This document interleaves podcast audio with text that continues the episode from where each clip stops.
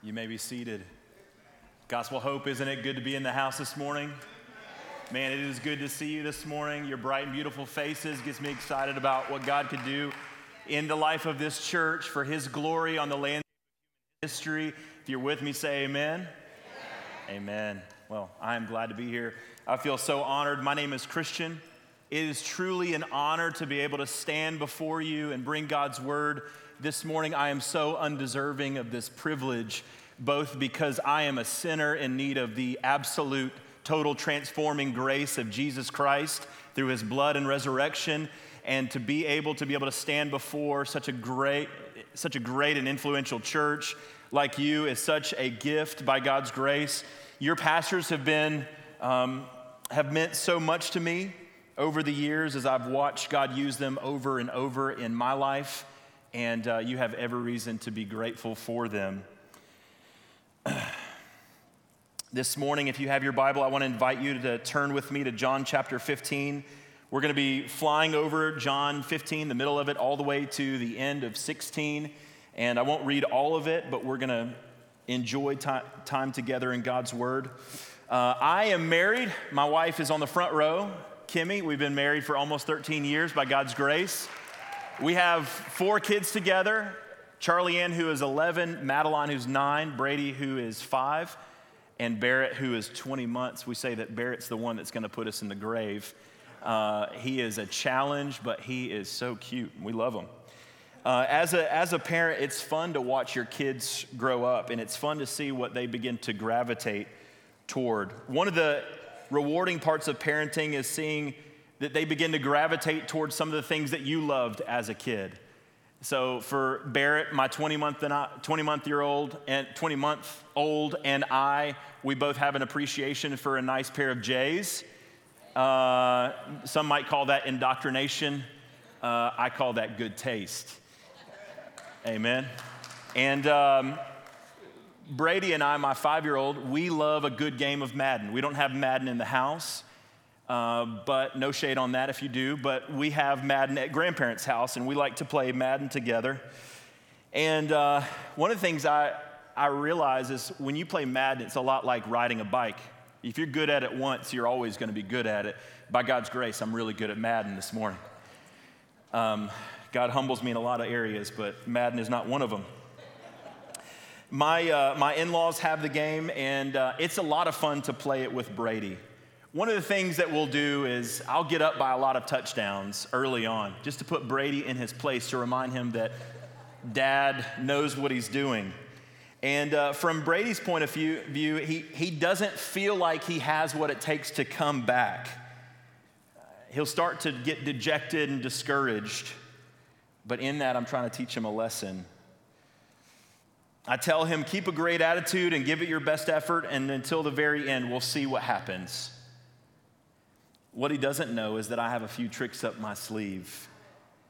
That when he feels like he's losing, I'll run a all-out punt block because I know that Brady hikes the ball and immediately throws a pass. He doesn't even take a drop. So the best way to help Brady score is to run an all-out punt block and then he'll be able to score a touchdown every single time. Up to this point, I have never won a game against Brady. And it's all about having the right perspective. It's all about Brady having the right perspective when he feels like he's losing, to know that dad's got a few tricks up his sleeve. This morning, the Savior himself is going to orient our vision to see that he's got a few tricks up his sleeve when we feel like we're losing the cultural battle or feel like we're not able to push past darkness the Savior Himself wants to give us insight to orient our lives and to understand that He has some tricks up His sleeve. In this particular passage, we see that Jesus announced leaving them. He let them know that they will face persecution, hatred, and hardship. And this sudden change in their life caused them to question everything that they once believed in. Make no mistake about it, this was a moment of deep and utter darkness in the hearts of these disciples. all of their hopes and dreams were dashed at the declaration of their king. Their king would soon die and leave them by themselves in their minds, and they would have no hope to fend for themselves. Jesus, knowing that they would feel this way, left them not to their own imaginations. They, he knew, left to their own imaginations, that they wouldn't make it. The disciples felt like they had lost, but they didn't see what would take place from Jesus' perspective. They were hopeless in their own imagination. They did not know that God Himself had some tricks up His sleeve. I just want to ask you, Gospel Hope, are you discouraged this morning by the hostility that is growing toward the gospel? We live in a world that is growing increasingly more and more hostile to the gospel. And it can make you feel like there's nothing really you can do to push back the darkness. It can feel like the darkness has already won. This mindset doesn't move us toward the world, but moves us out of the world, and we end up retreating to try and protect our families and our environments, the things that we feel like we can control, because the things outside of us we surely can't. We retreat rather than advance. Church, we are in a moment where the darkness around us feels so heavy that in our imagination, we cannot see the possibility for real gospel advancement through us. Left to our imagination, we will see at least two things happen in our lives when we have our perspective. When we're left to our imagination, we will, we will fight for safety, fear of what could happen, retreat from the city and culture, an overemphasis on our family and protecting our family, making decisions to neglect the purposes of God in our life for the sake of what makes sense for our family. Let me just tell you, God has called you to take care of your family, but it is not at odds with what He's called you to in the world. And some of us will choose what makes sense for our family above what God deems is good for us as His purpose. And so there's a sense in which we might prioritize safety to the neglect of God's purposes. But also, it will lead to us not only pursuing safety, but sidelining us Based on the feeling that the darkness is winning and the belief that God wouldn't use us to see change, we can fall into the rut of coming Sunday after Sunday. Churches all in Atlanta in the rut, coming Sunday after Sunday with no imagination for God's presence and power that could show up in this instant and change the lives of not only your life, but also the lives of the people outside of this room. Church, have we lost our imagination for the power of God?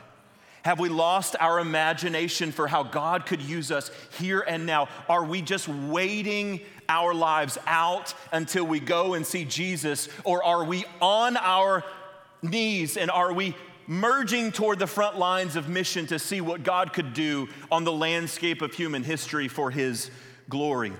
Make no mistake about it, friend, God is not on the sidelines. He is working in incredible ways all over this world. He has not lost. He's got some tricks up his sleeve. There is a world in desperate need for Jesus, and it's up to us to take radical ownership for the lostness of our city right here and right now. Our purpose, friend, is much greater than protecting our family from the culture. We have been sent by Jesus to tell others who he is and what he has done. At the end of the day, that's why we're here to tell people about Jesus. And so, the question I want to ask this morning for you and for me as we learn and lean into following Jesus is this How can we live with hope for the world when the world is growing hostile to us? How can we live with hope for the world when the world is growing hostile to us?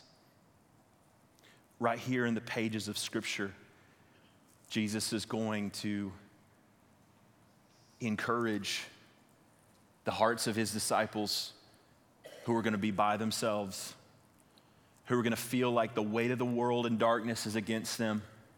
And he's going to show them that He has what it takes to fulfill the mission that He's called us to. that you don't have to wait it out until you die. You don't have to just merely show up Sunday after Sunday. You can expect the power of God because Jesus came, He died, and He reigns and rules again. And so this morning, the takeaway that I want to give you is this. If we're going to have hope for the world when the world is hostile to us, it's going to take this. Write this down if you could. A confident hope for a hostile world that leads to compassionate mission is only created and sustained by the daily influence of the Word of God. I believe that with all of my heart. A confident hope for a hostile world that leads to compassionate mission is created and sustained by the daily influence of the Word of God. Friend, if you let anything else influence you, it will lead you to fear, it will lead you to frustration, it will sideline you, it will lead you to make sense out of what's best for you. But if you want to leverage your life on the landscape of human history for God's glory, then once you are influenced by the Word of God daily in your life, you will see that you are a son or daughter of the Most High King, and in His presence and in His power and in His provision, you are ultimately safe to risk your life boldly in the face of the opposition and know that He has already won. Let's jump in. Four insights that will give us hope to engage a hostile world with the gospel. Are you ready? If you're ready, say amen. All right, the first thing that I want to show you is in verses chapter 15 verse 18 through 16 4 it's this the reality of unbelief if we're going to have insight to engage a culture and a world with confidence in the gospel we have to unpack and understand the reality of unbelief Friends, it's easy to feel threatened by the way people around us are embracing and even moralizing sin. Yet it's important to understand that one's sinful rebellion and rejection of God and his people is simply an issue of ignorance. I'm not saying that people are ignorant, it's simply an unknowing an ignorance of understanding. Jesus says it like this. Look down in chapter 16, 2 through 3. It says it like this in your Bible. Indeed, the hour is coming when whoever kills you, listen, look at that word, think he is offering service to God. In his mind, he thinks he is offering service to God. Verse 3 and they will do these things because. That's, that's a purpose, that's the reason, the why they will do these things. Look at what he says next because they have not known the Father nor me. Jesus is unpacking for us the reality of unbelief, that it's an unknowing. That it's an unknowing. Jesus says in these verses that they are hostile to you and to me and to what we believe because they don't know God.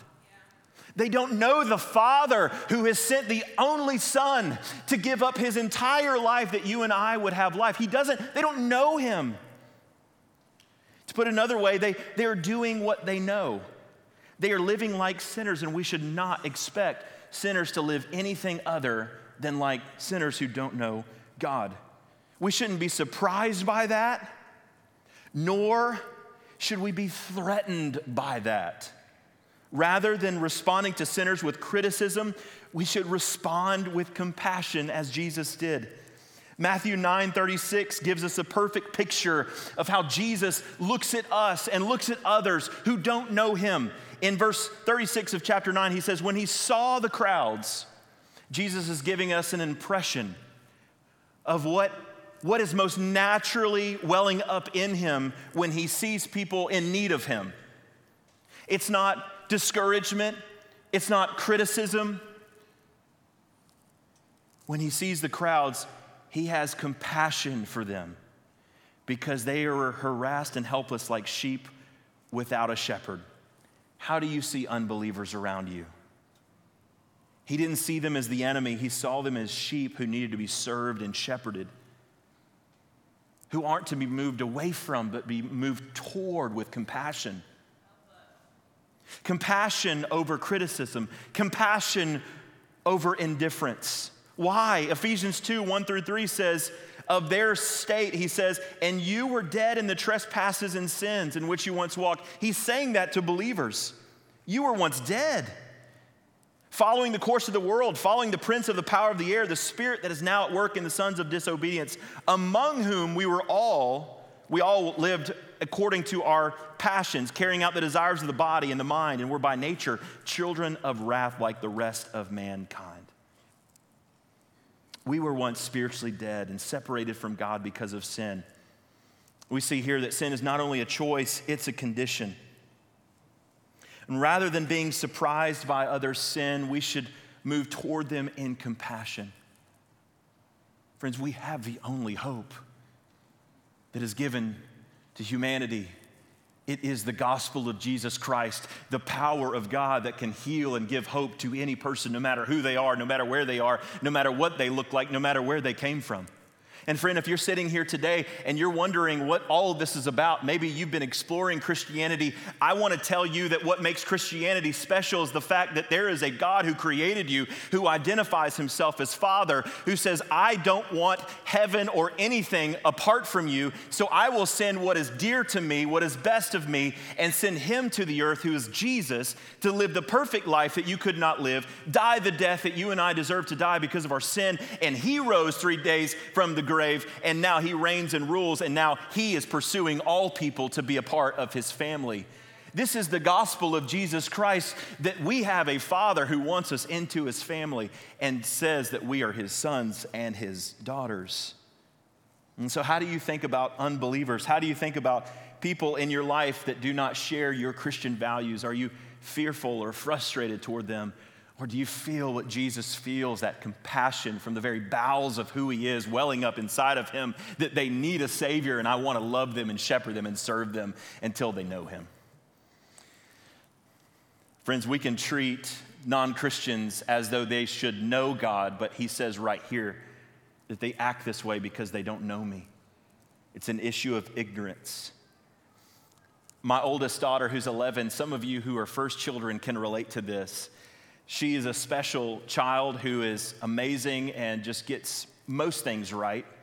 And uh, I can often treat her like an adult and forget that she needs to be just treated like a kid. I can forget that she's even a kid. I have to remind myself don't expect from her what you would an adult. When we get frustrated with people who don't know Christ,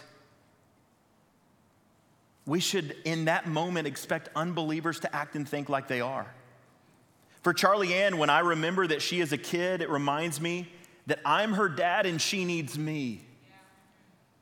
In the same way, remembering that we have the good news, church, that unbelievers don't, let it fill you with compassion and drive you toward them to see that their need would be met of knowing Jesus and Jesus alone.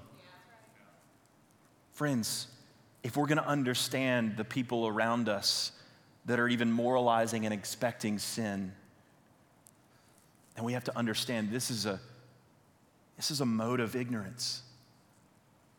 We should not be ignorant to their ignorance. We should be compassionate toward them. How does this apply itself on a Wednesday? You may have someone in your life that you're losing hope for their change right now. You feel like you've been pitted between loving them and affirming their lifestyle. We have people in our church family that feel that moment right then. You can hold out the rope that they're that they are taking what they know since they don't know God and they're trying to create a gospel for themselves. Friends, we are all trying to create a gospel for ourselves. We either receive the gospel by faith or we take a gospel by works.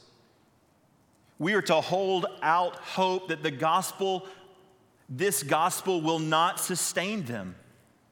And that Jesus offers a better gospel that can give them the love and acceptance that they're so craving in their sexuality or their gender identity.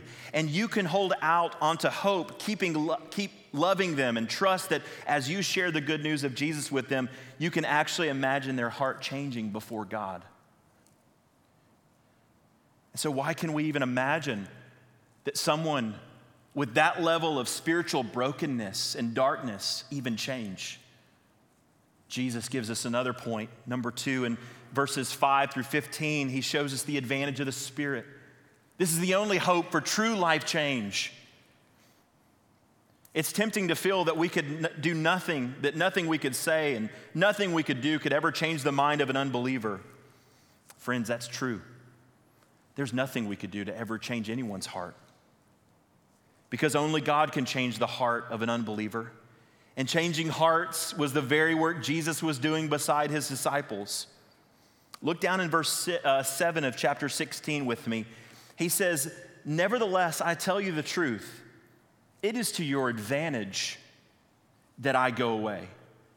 For I do not go away, for if I do not go away, the Helper will not come to you. But if I go, I will send him to you. Jesus is saying that there is that it is to their advantage that he will go away. Because when he does, he will send to them and to us the Spirit of God. But why would that be to an advantage? Here's why. At that point, God was changing people through Jesus who lived beside his disciples. And now he's going to change people through the Spirit who lives inside his disciples. To put it like this, Jesus was saying that the Spirit inside of you is better than Jesus even beside you. The church of Jesus Christ has been filled with the Spirit of God to preach the gospel of God for the salvation of unbelievers. And how would the Spirit do this work by himself? No. He says right here, the helper will come to you. But if I go, I will send him to you. Don't miss that repetition of to you. He's showing us here that the Spirit will not do work apart from you. He will not do work around you, that God has designed His purposes of salvation to be spread through you. You who are the temple of the Holy Spirit, the special place where the presence and the power and the praise of God exist and emanates from that as you come in contact with other believers that god will use your words to shape their hearts. As you share the facts of the gospel he will speak it in their hearts in a way that they are meant to hear it he says that when the Spirit comes, He will convict. The Spirit of God is the one who convicts. He doesn't need you to convict anyone. He just calls you to share the good news. And as you do, you can trust that there's a second voice in the room who's speaking to the hearts of people. And that when they hear His voice, they will come awake and they will know who this God is that has saved them. Acts 1 8, but you will receive power when the Holy Spirit comes upon you, and you will be my witnesses in Jerusalem and in all Judea and in Samaria and to the end of the earth. God's chosen plan for the salvation of the world is his people witnessing to what he has done as the Spirit gives power to their words. But the Spirit will not work in a vacuum, he will work in a person. A person who makes, him, makes themselves available who believes from Jesus' perspective, my God's got a few tricks up his sleeve, and he might just use me to bring people in ignorance and illuminate them into faith. This is a powerful picture of what God does as we are faithful to communicate the truth of the gospel. I heard a story recently of a guest preacher preaching in a faraway country in a in, I believe it was actually a Spanish speaking country, and uh, was preaching the gospel in a service. And, uh, and there, were, there were people, he recognized there were people that were like crying and giving their life to Christ. And it was just this amazing like response of all that was taking place. And this guy was dumbfounded because he's like, I'm not doing anything special. If anything, it's pretty ordinary.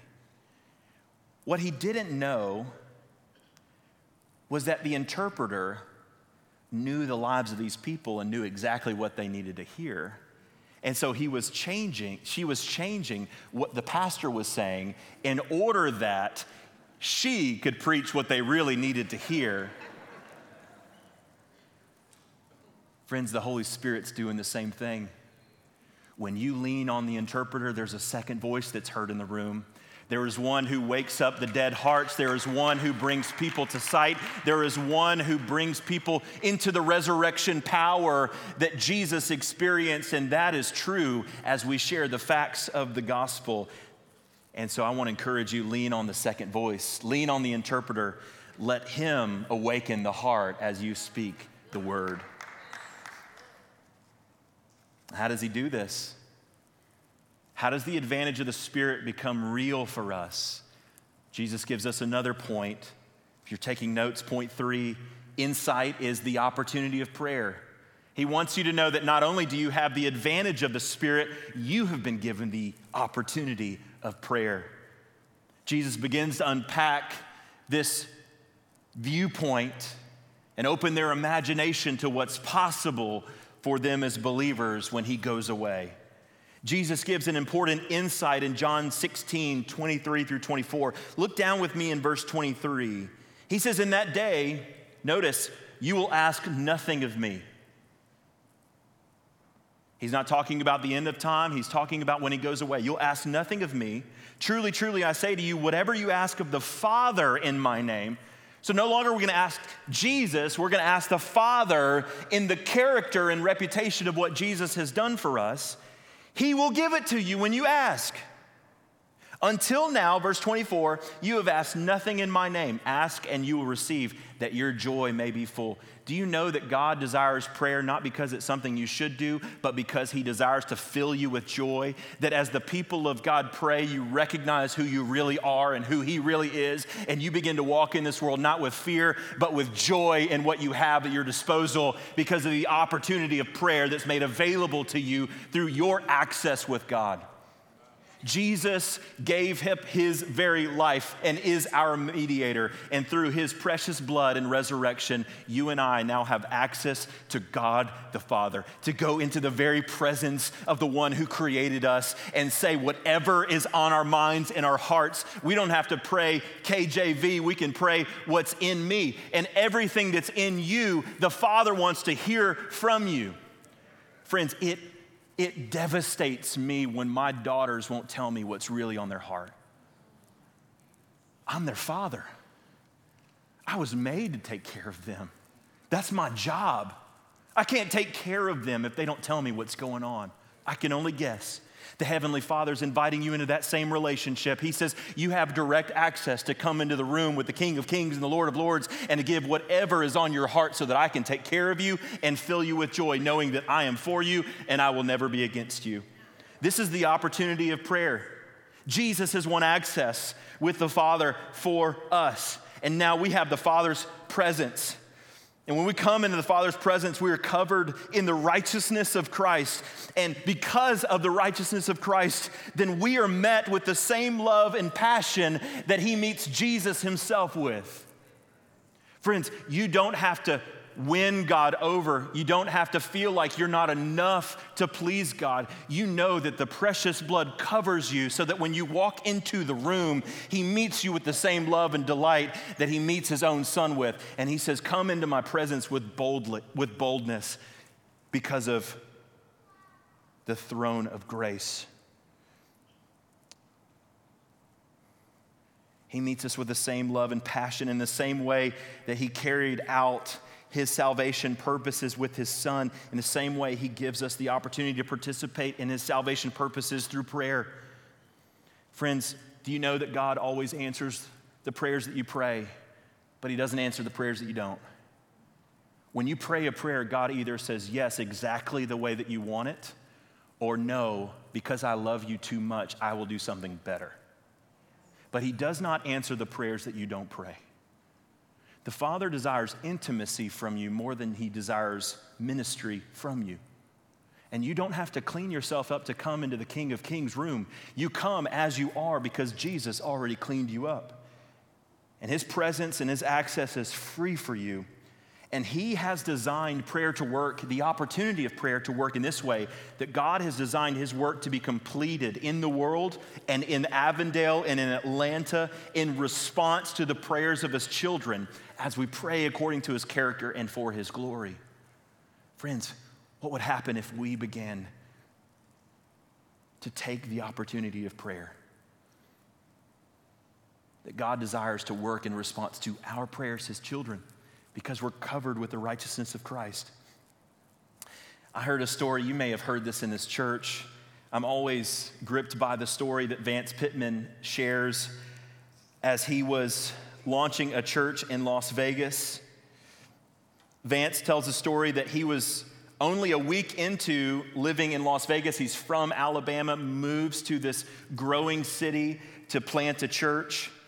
And there was a lady from the Philippines there that moved to Hong Kong with a family that she was serving. That family moved from Hong Kong to Woodstock, Georgia. She heard the gospel and came to faith at a church called First Baptist Woodstock, and then soon relocated to Las Vegas.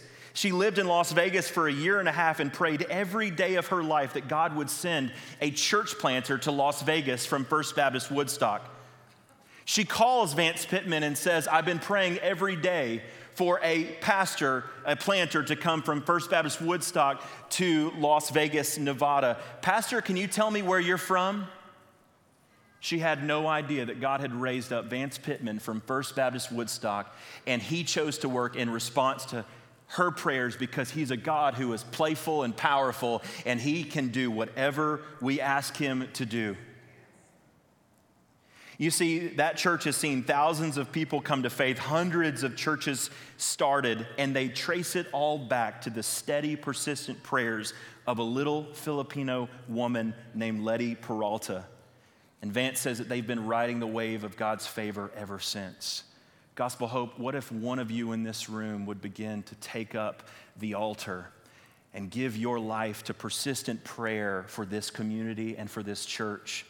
For the pastors of this church to preach the gospel faithfully, for the members of this church to spread the gospel desperately, that God would do a work in Atlanta like we've not seen before. What if you were the one that God raised up, that this church began to ride the wave of God's faithfulness into its future? Our church has been going through John chapter 15 recently, and you might be familiar of that passage. It uses the vine and the branch analogy. It says in verse 5, I am the vine, you are the branches. Whoever abides in me and I in him, he it is that bears much fruit. From apart from me, you can do nothing. Let me tell you how I've always read that passage. Christian, you can't do anything, you need me. You think you can do anything, but you need me. You know how I've not understood that passage till recently? I've always understood that is that I cannot accomplish anything apart from God. You know what God revealed to me in that passage? You know who holds on to the fruit? It's not the vine, it's the branch. He's showing us that not only we cannot do anything apart from God and His power, but He's also showing that He is unwilling to do anything in this world apart from you. That you actually will carry the fruit of God as you pray, as you take the Spirit of God, that He is unwilling to work apart from you. He wants to work through you. And so I don't care who you are in this room.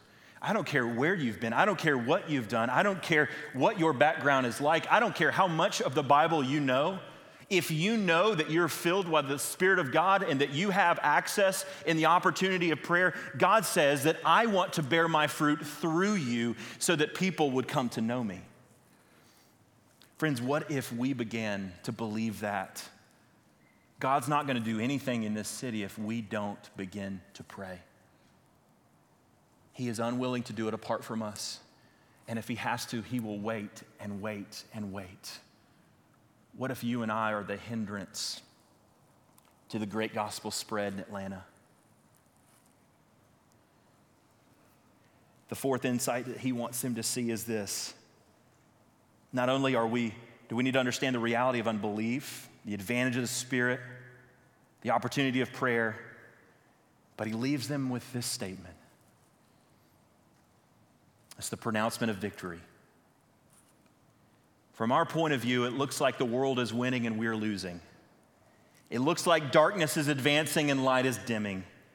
But John 16, 33 challenges our vantage point with the good news of the reality of Christ's victory, even when it feels like the world is winning and we are losing. Verse 33, look down with me, says this I have said these things to you, that in me you may have peace. In the world you will have tribulation. But take heart, I have overcome the world. Don't miss the English language there. I have overcome. That is in the perfect tense, which means that he did it once and it has continuing ramifications for his victory in this world. So that no matter how dark the world gets, he has not lost, nor will he ever lose. And from your vantage point, you might fear that the darkness is overtaking you, but when you look to the influence of God's word, you recognize that Christ has already won and he is advancing in the world through his people, indwelled by his spirit and giving their lives to prayer. This is a powerful passage for the disciples that he announced that when he would be leaving, that they are to do, what they are to do, what they are to expect is that they would feel like they had lost, but Jesus has announced that he has won. Christ's victory leads us to an outlook of optimism over fear and pessimism. It leads us to confidence to go into all the world and preach the gospel because everywhere we step belongs to a victorious king. That there's no place that you're going to step today with your family that Jesus already has not proclaimed, This is mine and he has victory, and you can welcome his victory right where you are. And do you know why you can have optimism in the midst of this world right now? Is because Revelation 7 tells us how the story ends. We see at the very end of Revelation that the very ones that you and I are complaining about will one day be gathered around the throne celebrating the one that we say that we know.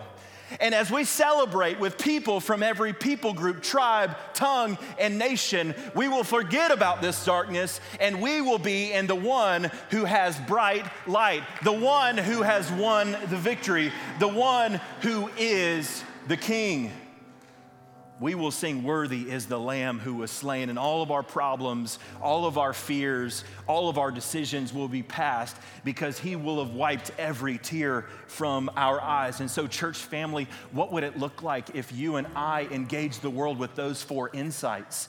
It would give us hope for a world that is growing hostile to us it would give us a perspective of Ephesians 3 20 through 21. He says, Now to him who is able to do far more abundantly than all that we could ask or imagine, according to the power at work within us, to him be glory forever in the church and in Jesus Christ throughout all generations, forever and ever. Amen. Friends, we are not helpless in a hostile world. Jesus has set up the church to be the hope of the world. Let's take radical ownership for the lostness in our city and let's fuel our imagination of God's activity in our city through us by the daily influence of this word that we have. Jesus has already won. We know how the story ends. He has declared victory over you and me, over our families, over our children, over generations, and He will never lose. Our God, though we feel that we're losing, though we feel the darkness taking over, He has a few tricks up His sleeve and He ain't done yet. May God get all the glory for what He does in our church and among the nations for His glory. Let's pray together. Father, we thank you for your love for us we thank you that you ain't done yet. We thank you that you help us understand how you feel about us and others who walk far from you, that this is an issue not of not of anything other than ignorance. God, fill us with compassion. Help us to see unbelievers the way that you do, that they need to be served and shepherded, not shielded from. Father, help us to begin to walk out every day with a mindfulness and awareness of the power of the Holy Spirit that goes with us wherever we go. That God's very presence is in us now.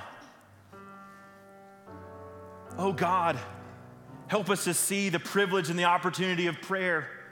That when we hear the enemy say, No, he'll never hear you. No, he doesn't listen to you. No, he doesn't answer that way. No, he is distant from you. Help us to know that we have direct access because of Jesus, our Redeemer. And when it's all said and done, Lord, though we feel the darkness pushing against us, help us to stand in the face of the opposition with optimism, knowing that he has already won. We are not helpless in a hostile world. Help us to have the hope of the gospel and to share the hope of the gospel with all that we know, trusting that you have won. In Jesus' name, amen.